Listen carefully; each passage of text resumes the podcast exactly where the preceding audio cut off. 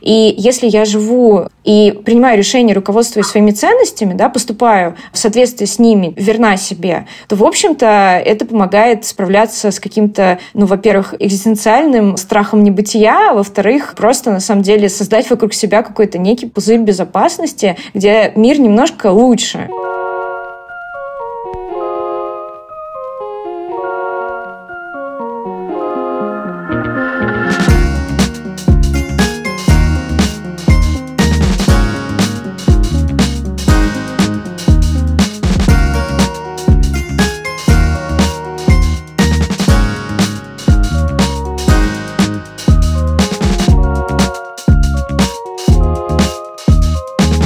Здравствуйте, наши дорогие слушатели.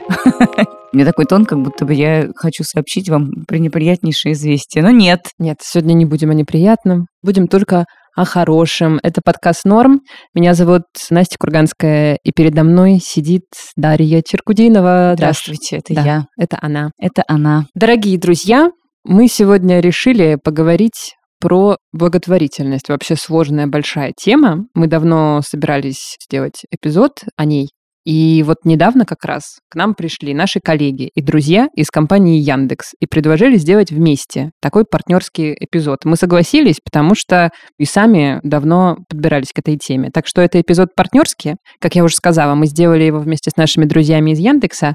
У Яндекса есть хороший социальный проект «Помощь рядом». В его рамках в разных самых сервисах Яндекса, Яндекс.Го, Яндекс.Лавке, Еде, Маркете можно округлять стоимости своих заказов на небольшие суммы, до 10, 50 или 100 рублей. И вот эти собранные деньги идут на организацию поездок на такси для тех, кому нужна помощь в передвижении, а также на закупку товаров и продуктов для благотворительных фондов. Для примера, если ваша поездка в такси стоила 261 рубль, то можно включить округление до 10 рублей и получится 270 рублей, 9 из которых пойдут на благотворительность. Вроде не очень ощутимо, но в большом сервисе так получается собирать крупные суммы.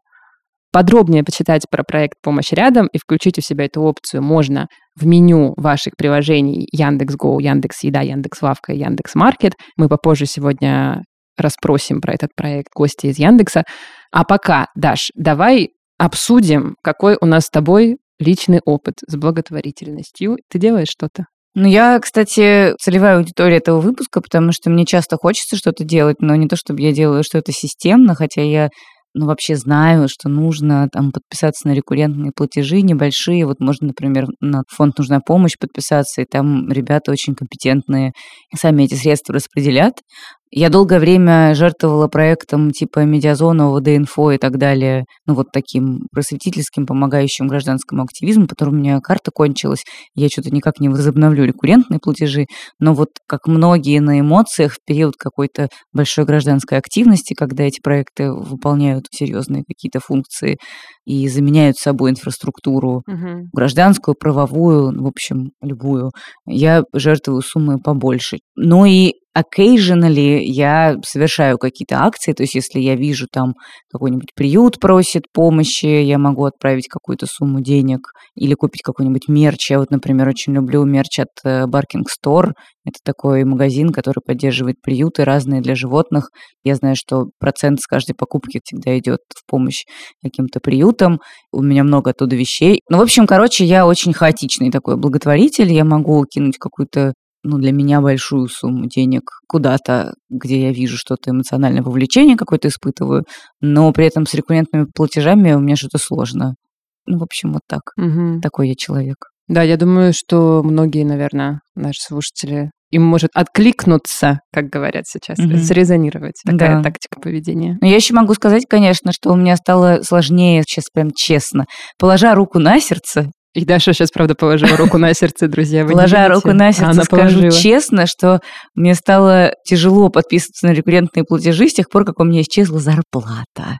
Но с тех пор, как мы стали работать на себя, Угу. То есть два года уже с тех пор, как я перестала получать доход два раза в месяц. Фиксированный. Фиксированный, угу. да. А получаю его то так, то сяк, то такой, то секой. Угу. Мне кажется, это с моей тревожностью в целом большой связано. Не, ну понятно, что мне не сделают погоды там 500 рублей, 1000 рублей, если я подпишусь на пожертвование даже несколько фондов. Но все равно вот какой-то есть здесь тревожный моментик для меня. Но у меня такие же тоже ощущения. Я, к сожалению, отследила за собой несколько неприятных паттернов. Хочется быть вот тем самым хорошим человеком, прогрессивным миллениалом, прогрессивным горожанином, который говорит, я каждый месяц со своего дохода отчисляю 5% в ОВД-инфо, признанный иностранным агентом теперь в России, в такой фонд, в секой фонд, нужна помощь еще куда-то. Мы все знаем, что это важно, и так нужно делать. Но при этом, при всем, постоянно находятся, конечно же, какие-то отговорки. И у меня 150 тысяч раз была ситуация, когда я подписывалась на какой-то рекуррентный платеж точно так же, тоже под воздействием какого-то инфоповода. Он у меня снимается там, не знаю, полгода или три месяца, а потом он снимается там в седьмой раз, и я смотрю и думаю, Хм, ну, что-то как-то у меня в этом месяце мало денег, много денег э, сняли всякие подписки и платежи, надо, наверное, сейчас как-то отфильтровать. И я отказываюсь. Много раз у меня такое было. Не считаю, что это делает меня плохим человеком, считаю, что это скорее последствия того, что я человек с нестабильным доходом тоже, как mm-hmm. и ты. И это такой психологический момент. Я с восхищением смотрю на одну свою лучшую подругу, которую зовут Звата, которая уже несколько лет занимается волонтерством. Она волонтерит в сообществах для людей с э, особенностями развития. И когда я на нее смотрю, э, мне иногда кажется, что, может быть, я бы хотела поволонтерить, позаниматься волонтерством ну, в каких-то некоммерческих организациях. Но точно так же, наблюдая за ней, я поняла, что это не так легко тоже, как кажется, и тоже не очень хочется быть человеком, который просто придет, а потом исчезнет через месяц. То есть меня привлекает волонтерство, с одной стороны, как форма тоже благотворительности, с другой стороны, я понимаю, что оно требует гораздо больших моральных затрат, чем а, кажется на первый взгляд, потому что ты должен регулярно появляться в этом месте, ты должен очень много своего ресурса эмоционального туда вкладывать, а не просто 5% от дохода. Короче говоря, у меня много каких-то барьеров и каких-то вопросов. Но мы сегодня в нашем выпуске решили позадавать наши все вопросы про благотворительность, про то, как можно посильно помогать другим людям и не только людям, если ты частное лицо, если ты работник какой-то фирмы, какие есть вообще способы, методы, и еще мы поговорим с э, героем, который начинал с каких-то очень простых тоже точек входа в благотворительность, а потом благотворительность стала очень-очень большой частью ее жизни.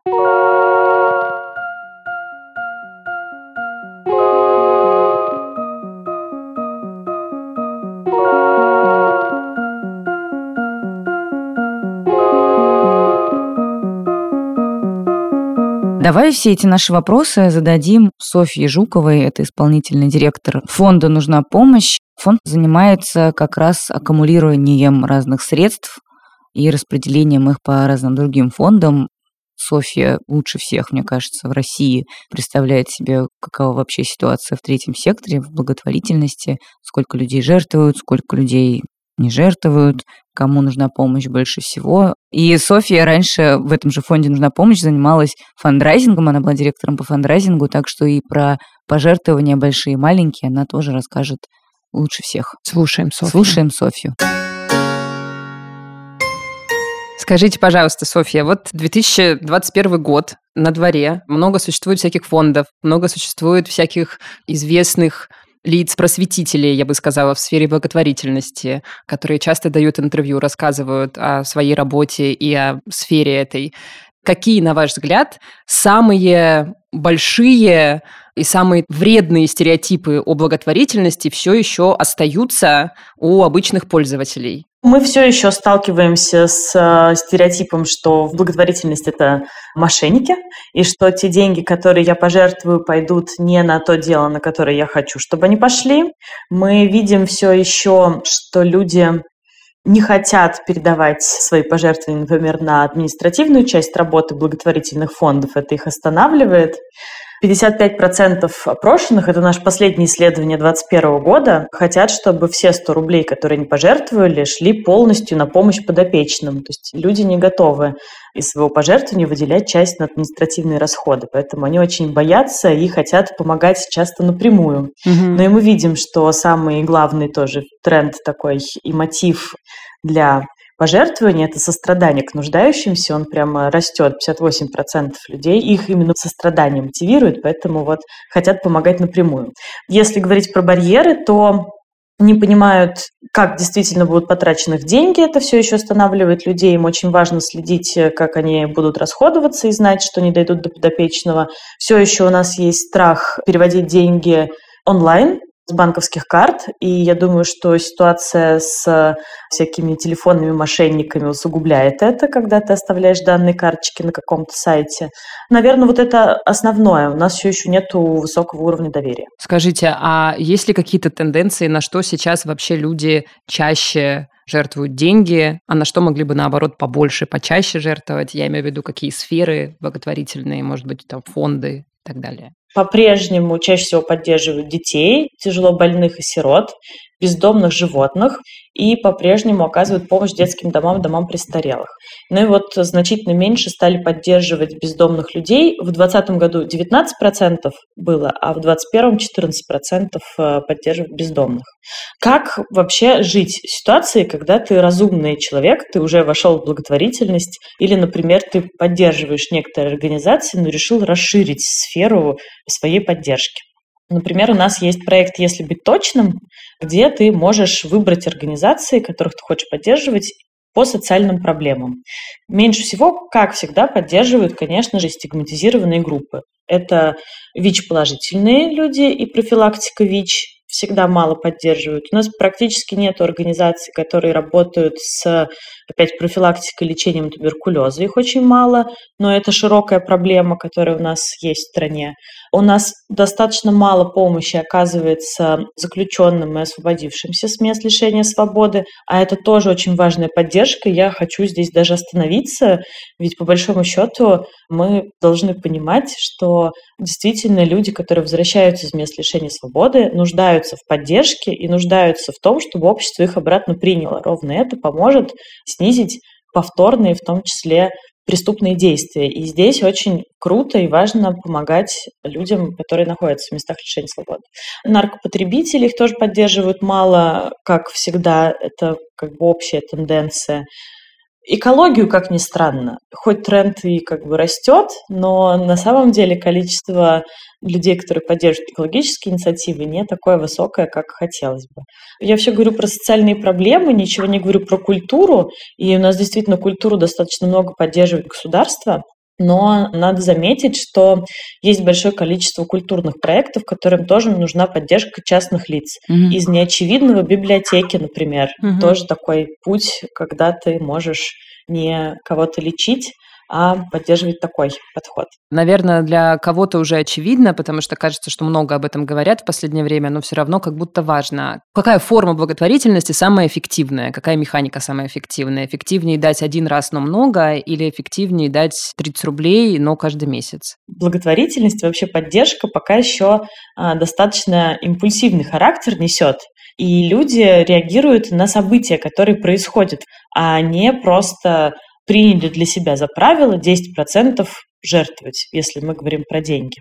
Поэтому я хочу сказать, что лично я, Соня Жукова, не всегда разделяю позицию, что нужно жертвовать регулярно и долго. Я считаю, что так нужно делать, когда ты уже действительно осознанный чувак и точно понимаешь, что ты хочешь. Тогда ты можешь выбрать себе пул организаций или одну и поддерживать их постоянно, зная, что ты уверен в эффективности их работы, и ты действительно хочешь помогать этим организациям. Но если ты еще не уверен, то ты можешь жертвовать и разово.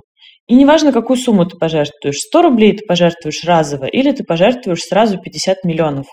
Ведь на самом деле, что 100 рублей будут нести свой вес, что 50 миллионов будут нести свой вес. И я не могу сказать, что какой-то из них больше. Конечно, на 50 миллионов можно решить больше социальных проблем, но опять смотря, куда мы жертвуем. Привожу пример. Часто достаточно мы видим такие сборы, особенно на центральном телевидении, когда собирают на лечение детей за рубежом. Да. Мы, в том числе фонд «Нужна помощь», который занимается развитием системной благотворительности, не можем быть уверены, что это эффективные сборы. Потому что часто лечение, которое хотят оплатить ребенку за рубежом, можно получить в России и очень хорошего качества, и более mm-hmm. того, с государственной поддержкой, и не нужно будет собирать огромные миллионы. Поэтому не всегда 50 миллионов действительно могут оказать реальный э, социальный эффект. При всем при этом направить 50 миллионов на какую-нибудь экологическую инициативу было бы намного важнее, потому что масштаб покрытия которое можно было бы совершить на эти деньги, будет выше. Я все это веду к тому, что вообще неважно, любая помощь хороша, разовая она, большая она, маленькая она, не имеет никакой разницы. Самое главное, спросите у фонда, которому вы хотите помочь, а как он потратит ваши деньги. Угу. Если вас устраивает его ответ, если вы считаете его здравым, адекватным, соизмеримым деньгам, которые вы собираетесь пожертвовать, то жертвуйте. Если вам кажется, что вы получили недостаточно адекватный ответ, неважно, разбираетесь вы или не разбираетесь, вот у вас есть такое ощущение, то лучше остановитесь, предложите свою волонтерскую помощь этой организации, познакомьтесь с ней поближе и только потом принимайте решение. Угу. Я уверена, что лучше люди проникнутся доверием и не будут совершать импульсивные какие-то поступки, а потом разочаровываться, чем вот так. Если вы уже давно стоите на этом пути, то действительно лучше разбейте свой новогодний платеж в 5000 рублей на целый год, это будет намного полезнее для некоммерческой организации. Они могут рассчитывать на ваши пожертвования. Если вы уже подписаны рекуррентный платеж и у вас закончился срок действия карты, подпишитесь заново, потому что ваши платежи фонда очень ждут. Мы часто забываем об этом. И если вы пока не уверены и хотите все равно перевести 5000 рублей на Новый год, то welcome, лучше так, чем никак. Ну и, конечно, обязательно я просто уверена, что лучше потратить 30 минут, зайти к нам на сайт, посмотреть, какие фонды мы поддерживаем, выбрать какой-то проверенный нами фонд, еще раз перепроверить самостоятельно, позвонить, поговорить с координаторами, послушать, как вам отвечают, и после этого совершать свое пожертвование.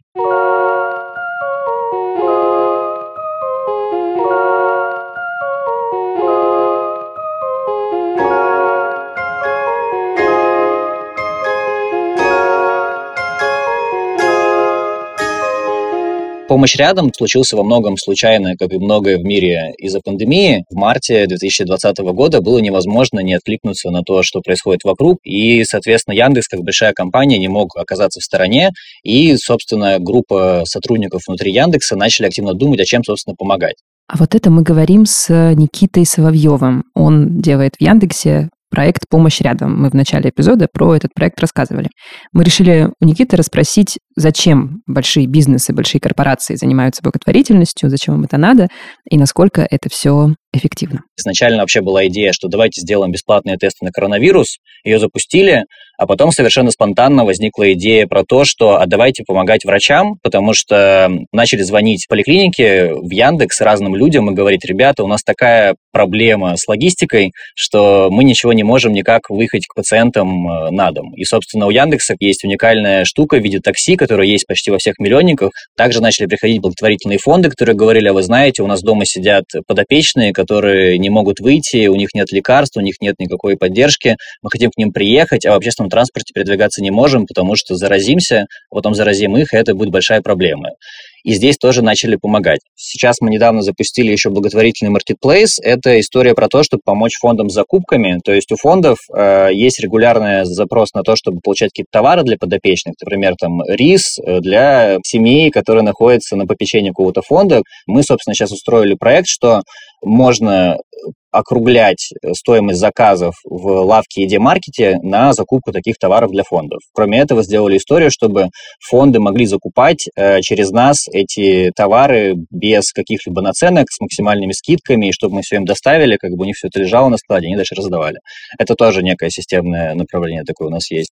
В чем суть? Что и у Яндекса в любом случае будет какой-то предел. А если использовать максимально эффективно всю эту конструкцию, то можно понять, что у Яндекса есть еще другой актив, кроме денег. Это миллион огромная аудитория пользуется. И если всех них вовлечь в активность вот эту благотворительную, то масштаб получается совершенно другой. То есть в пандемию Яндекс вложил 250 миллионов, а с пользователей собрали 120. как бы из компаний. То есть получается, что уже как бы очень сопоставимые на самом деле вещи. Можно я уточню, потому что я не до конца все равно поняла. То есть когда вы отбираете фонды, это ваша внутренняя процедура или у вас есть какой-то партнер внешний, который вам помогает с этим отбором? Фондов? Про верификацию. У нас есть два партнера фонда верификатора, это фонд «Друзья» и ассоциация «Все вместе». Они проводят процедуру проверки фондов на прозрачность. Фонду что нужно делать? Фонды должны пройти проверку того, что у них есть отчеты, проверку того, что они сдают отчетность Минюст, и что у них есть аудит. Это как бы такой необходимый минимум по прозрачности. И, собственно, дальше мы уже смотрим на конкретно соответствие определенной программе. То есть, грубо говоря, в такси для маломобильных мы берем те фонды, у кого есть реально маломобильные. То есть те люди, кто нуждается в транспортировке, кто не может пользоваться общественным транспортом, транспортом, кому нужно регулярно ездить на реабилитацию, занятия и так далее. В закупках мы смотрим фонды, кому нужно регулярно товары для подопечных и так далее. А скажи, пожалуйста, а что вы узнали вообще за время этой программы про пользователей? Охотно ли они вообще деньги дают? И чего вам, в принципе, в программе удалось достичь? Скольким фондам, людям помочь и так далее, что вы знаете? Откликается ли это у пользователей? Откликается больше, чем мы ожидали. Вот сейчас там 440 тысяч человек, да, это довольно существенное количество людей. То есть это как бы там а точно одна из крупнейших сейчас платформ рекуррентных в России, которой удалось сделать вот так вот. Тут, с одной стороны, все очень просто понятно, что как бы очень массовые сервисы, да, у Яндекса. С другой стороны, вообще было не очевидно, сколько людей реально захотят вот помогать. Казалось, что комбинация вот этой точки входа простой, там, системного подхода и доверия к Яндексу помощи рядом, они дали хороший эффект, что мы вовлекли вот в эту свою благотворительную движуху довольно большое количество пользователей. Если говорить про фонды, то по такси 50 фондов сейчас в 20 городах России мы поддерживаем. По закупкам сейчас 7 фондов у нас в программе, месяц назад мы запустились. Про гранты разного рода, то есть у нас есть гранты на сервисы, там, на облако это сервера, диск, трекер, плюс гранты на рекламу мы запустили, там уже 220 фондов. И, в общем, в совокупности уже там 250 фондов где-то мы охватываем, вот, что тоже довольно уже существенная такая сумма. Вот, мы здесь стремимся покрыть все качественные, хорошие НКО в России, сделать так, чтобы у них у всех были в идеале наши сервисы, которые им нужны. Вот. У нас тут задача сделать так, чтобы у них просто жизнь удобнее стала.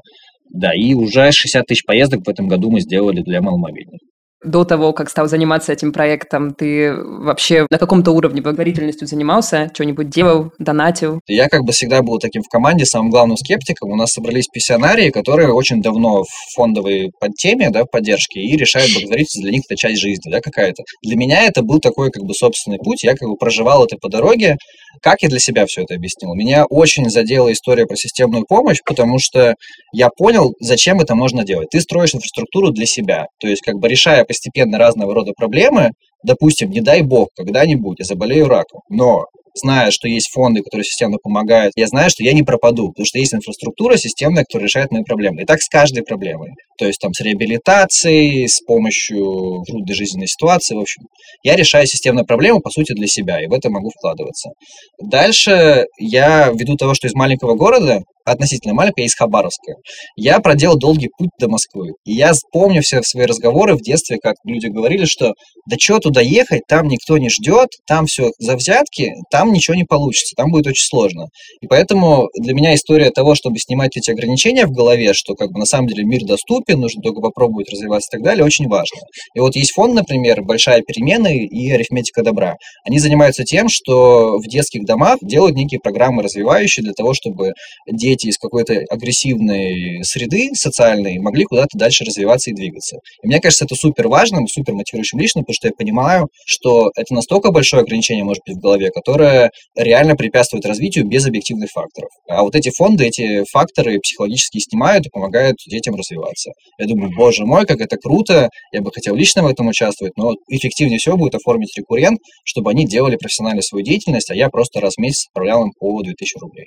И вот наш договор, и решается моя проблема личная из Хабаровска 15-летней давности с замечательными фондами, а я им помогаю. Супер, я чувствую себя великолепно после этого.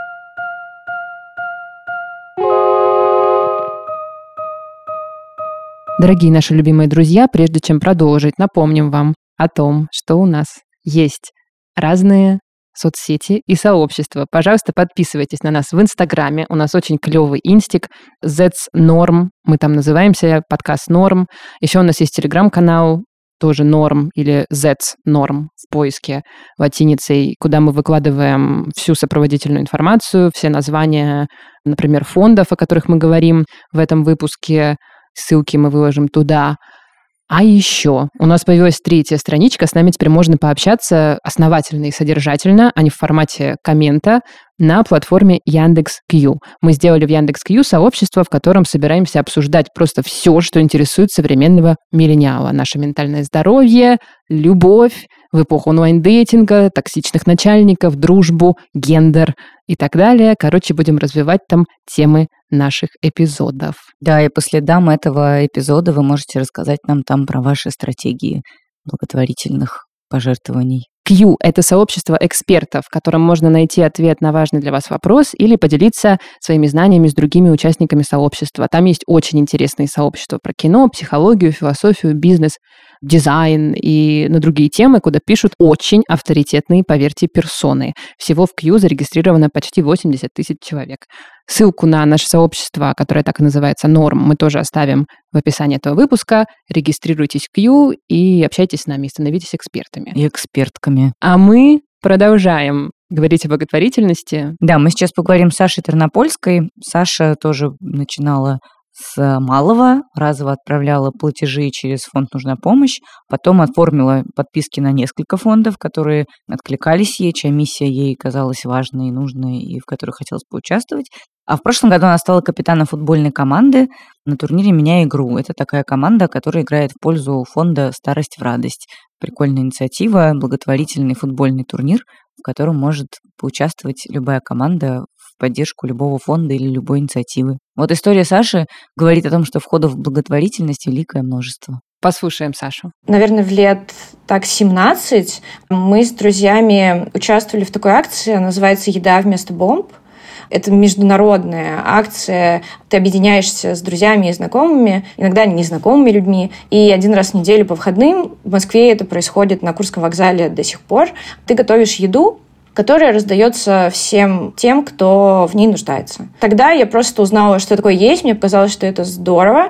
Мне кажется, для меня это было тогда таким приятным времяпрепровождением, где я могу узнать что-то новое. В то же примерно время мы также с друзьями ездили в детские дома, Помощь была такой точечной, то есть э, мы знали, что вот есть детский дом в Подмосковье, он достаточно ограничен в ресурсах, иногда им нужно помочь там руками, иногда нужно что-то купить, где-то ремонт сделать, иногда нужно просто приехать и пообщаться с детьми, потому что им не хватает социализации. И вот тогда я начала задумываться о том, что почему-то я чувствую после всех этих поездок, что что-то не так и что-то идет неправильно.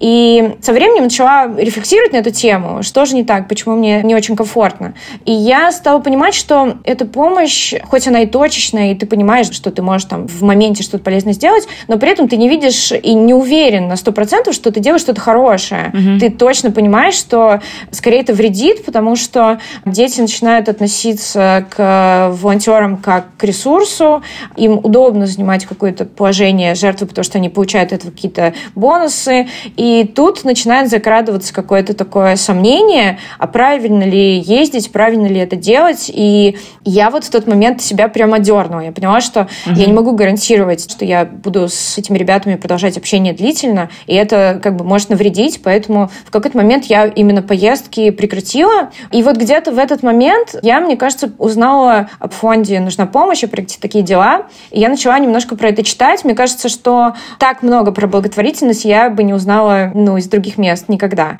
И вот в этот момент, мне кажется, я стала больше думать о том, что системно системная какая-то помощь более эффективно, лучше угу. и правильнее, наверное, помогать ресурсами тем фондам, которые знают, как помочь и понимают, как измерить эту помощь. Потому что мне кажется, что когда ты результатов не видишь, вот лично у меня это вызывает выгорание. То есть в какой-то момент угу. я не понимаю, хорошо это или плохо, и скорее теряю мотивацию. У тебя длинная история разных всяких волонтерств, и ты так об этом рассказываешь, как будто это, ну, в общем, такая очевидная, понятная, базовая, рутинная часть твоей жизни. Но вообще-то большинство людей не ездят по выходным волонтерить фонды, ты это делала и делаешь зачем? Что тебе это дает как человеку? Я это делаю потому, что я бы очень хотела жить в мире более безопасным, Я бы очень хотела, чтобы, если бы я оказалась в ситуации, где мне нужна помощь, то мне бы протянули руку и не прошли мимо. Наверное, если очень глубоко заглянуть, то дело в этом. Дело в том, что ты видишь вокруг очень много всего страшного, небезопасный мир. Ты не можешь никак на это повлиять. И отсюда появляется тревога. Чтобы справиться с этой тревогой, ты начинаешь искать какие-то точки опоры. И очень сильно мне помогает опираться на какие-то свои ценности. Я точно понимаю, что где-то внутри у меня никогда не вызывало сомнения, что там все люди равны, или в том, что братство — это хорошо, что нужно помогать друг другу. И если я живу и принимаю решения, руководствуясь своими ценностями, да, поступаю в соответствии с ними, верна себе, то, в общем-то, это помогает справляться с каким-то, ну, во-первых, экзистенциальным страхом небытия, а во-вторых, просто, на самом деле, создать вокруг себя какой-то некий пузырь безопасности, где мир немножко лучше, чем кажется при там, первом каком-то увеличении. Можешь сказать, сколько ты через э, «Нужна помощь» там переводишь, не знаю, в месяц, в год, во что-нибудь и в какие проекты? Когда я узнала про проект «Нужна помощь» и про такие дела, я знала, что у них есть такая возможность собирать деньги на дни рождения. У них есть такая платформа, пользуясь случаем. И я начала, на самом деле, на дни рождения делать сборы. В общем, традиция как будто закрепляется. Я начала как бы в дни рождения это использовать. И со временем, вот в этом году, я узнала про еще один проект э, фонда «Нужна помощь». Они делают футбольный турнир благотворительный. И я подумала, блин, как здорово, как мне не хватает какой-то командной игры, хорошего времяпрепровождения с какой-то пользой, например. И я решила написать пост, может быть, вдруг найдется кто-то, кто захочет сделать это вместе со мной. И откликнулись мои знакомые, и каким-то образом мы собрали футбольную команду. Мы, собственно, выбрали проблему бедности, безнадеги, выбрали фонд э, «Старость, радость», и вот последние полгода мы вместе с командой фандрайзили средства на помощь этому фонду. То есть турнир выглядит так, что вы играете в чемпионате в футбол, соревнуетесь с другими командами, но параллельно у вас еще есть соревнования в сборе средств для фонда. Ого. И мы, соответственно, придумывали разные активности, как можно собрать деньги. Вот последнее, что мне пришло в голову, это использовать ресурс коллег. И я сделала такую игру, где коллеги могли могли задонатить мне деньги и проголосовать деньгами за цвет волос, в который я покрашу волосы. Таким образом, мои коллеги и друзья там накидали мне, кажется, тысяч пятнадцать, э, что ли, что-то такое. Я красила в розовые волосы, и все деньги перевелись вот, собственно, в наш сбор футбольный. Сказать прям точно, сколько денег у меня уходит э, от года в год, мне сложно. Но вот, например, за полгода с футбольной командой мы собрали больше ста тысяч, я боюсь ошибиться. Угу круто.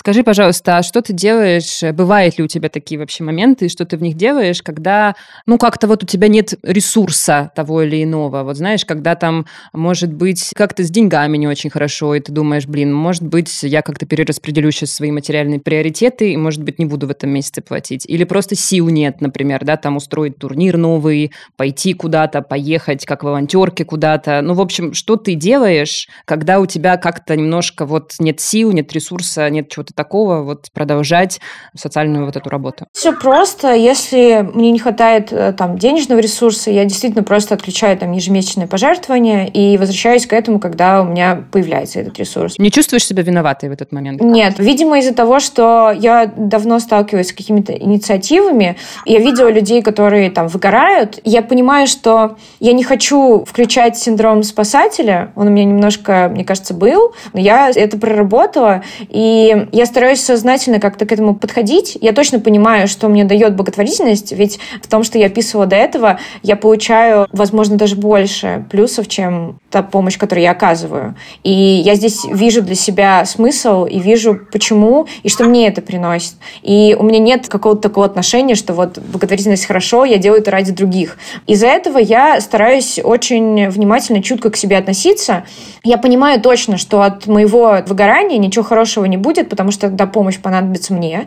Я очень сильно стараюсь бережно к себе научиться относиться. И если я устал, я точно знаю, что я действительно устал, мне просто нужен период, нужно побыть дома, дома, нужно поделать что-то, что наполняет меня ресурсом, потому что действительно, когда ты участвуешь в каких-то инициативах, я лично часто чувствую, что я отдаю ресурс. Угу. И вот я понимаю, что мне нужно немножко его поднакопить, побыть со своими близкими людьми, посидеть дома, книжки почитать. Я беру паузу. Вот сейчас, например, мне достаточно сложно очень активно участвовать в делах с моей футбольной командой, потому что нас очень много, очень много дел. Еще есть нюанс в том, что я единственная девочка в этой команде, девочка-капитан. Все-таки это такая большая работа. И я честно сказала, что, ребят, вот мне сейчас сложно, у меня там сложные жизненные обстоятельства. Откровенно, прям как есть. Мне там сложно взять и приехать в выходной день там на игру, например. И ребята меня очень сильно поддерживают. То есть они говорят, слушай, мы все понимаем, ничего страшного, мы всегда рады тебя видеть, отдохни, и когда у тебя появятся силы, возвращайся. И вот когда они так говорят, я в этот момент чувствую, что мне хочется их увидеть, хочется обнять, потому что они тоже стараются ко мне бережно относиться, и это начинает мотивировать. Просто вот в футбольной команде, мне кажется, я для себя прямо открыла новую ценность в таком виде волонтерства, потому что я увидела, что люди, которые там до этого вообще были незнакомы или не общались, могут э, найти точки соприкосновения и делать что-то вместе. И это очень сложно, когда нет какой-то коммерческой составляющей, нет конкретной цели, да, у вас разные взгляды на все. И вот, вот эта ценность научиться договариваться, научиться слышать друг друга, мне кажется, это очень важно.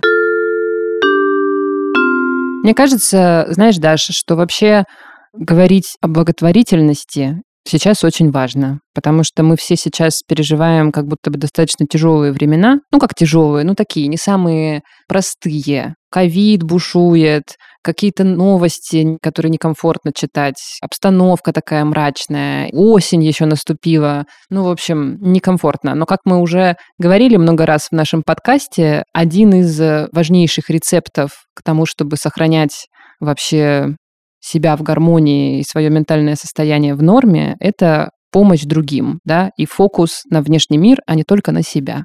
Когда мы этот фокус на что-то внешнее переводим, нам становится все-таки чуть-чуть легче существовать. Ну да, и потом это так отрадно, что есть неравнодушные люди, которые собираются в группы неравнодушных людей и реально строят разные инфраструктуры, работающие, в отличие от инфраструктур неработающих, вообще не построенных, угу. которые, казалось бы, должны какие-то осуществлять функции. Вот, но так вот потихонечку все помогаем друг другу. Так и прорвемся.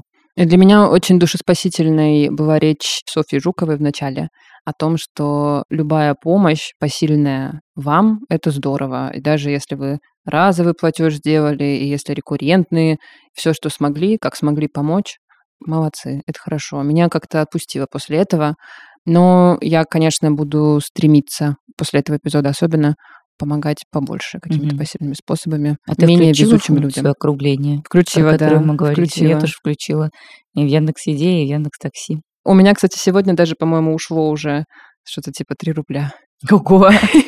Это, кстати, несложно делать. Small steps. Просто зайти Маленький шаг для человека, да, и большой шаг для человечества. Да, Это нужно, абсолютно, короче, абсолютно зайти так. в ваш профиль в приложении, и там прям выскочит у вас такая строчка «Помощь рядом. Социальный проект Яндекс». Ну, это вот, кстати, мне кажется, реально для таких людей, вот как я, это вообще довольно полезная штука, потому что ну, столько мы действительно занимаемся потреблением в нашей повседневной жизни, да, столько всего заказываем, ездим. Хорошо, если как-то попутно мы сможем какую-то часть этих денег тратить на что-то хорошее. Да, но тут важно еще добавить, ну, конечно, я думаю, что это к нашим слушателям не относится, потому что наши слушатели все очень сознательные люди. Да. Но вот э, мысль Софии о том, что ваше пожертвование должно быть полезно и логично, и осознанно, то есть э, не нужно жертвовать деньги непонятно кому, непонятно на что и каким-то непроверенным людям и организациям,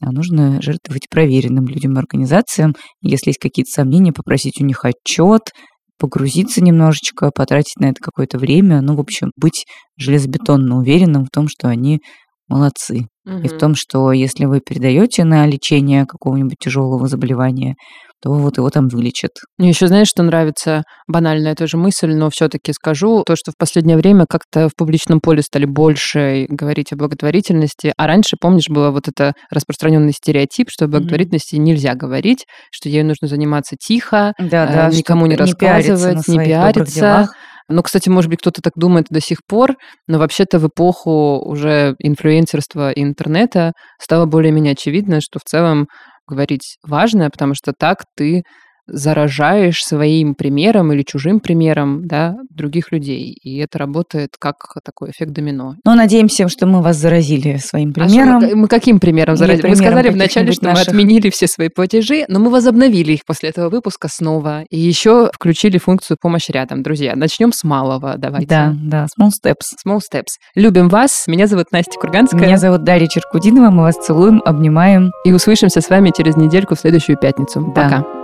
Пока.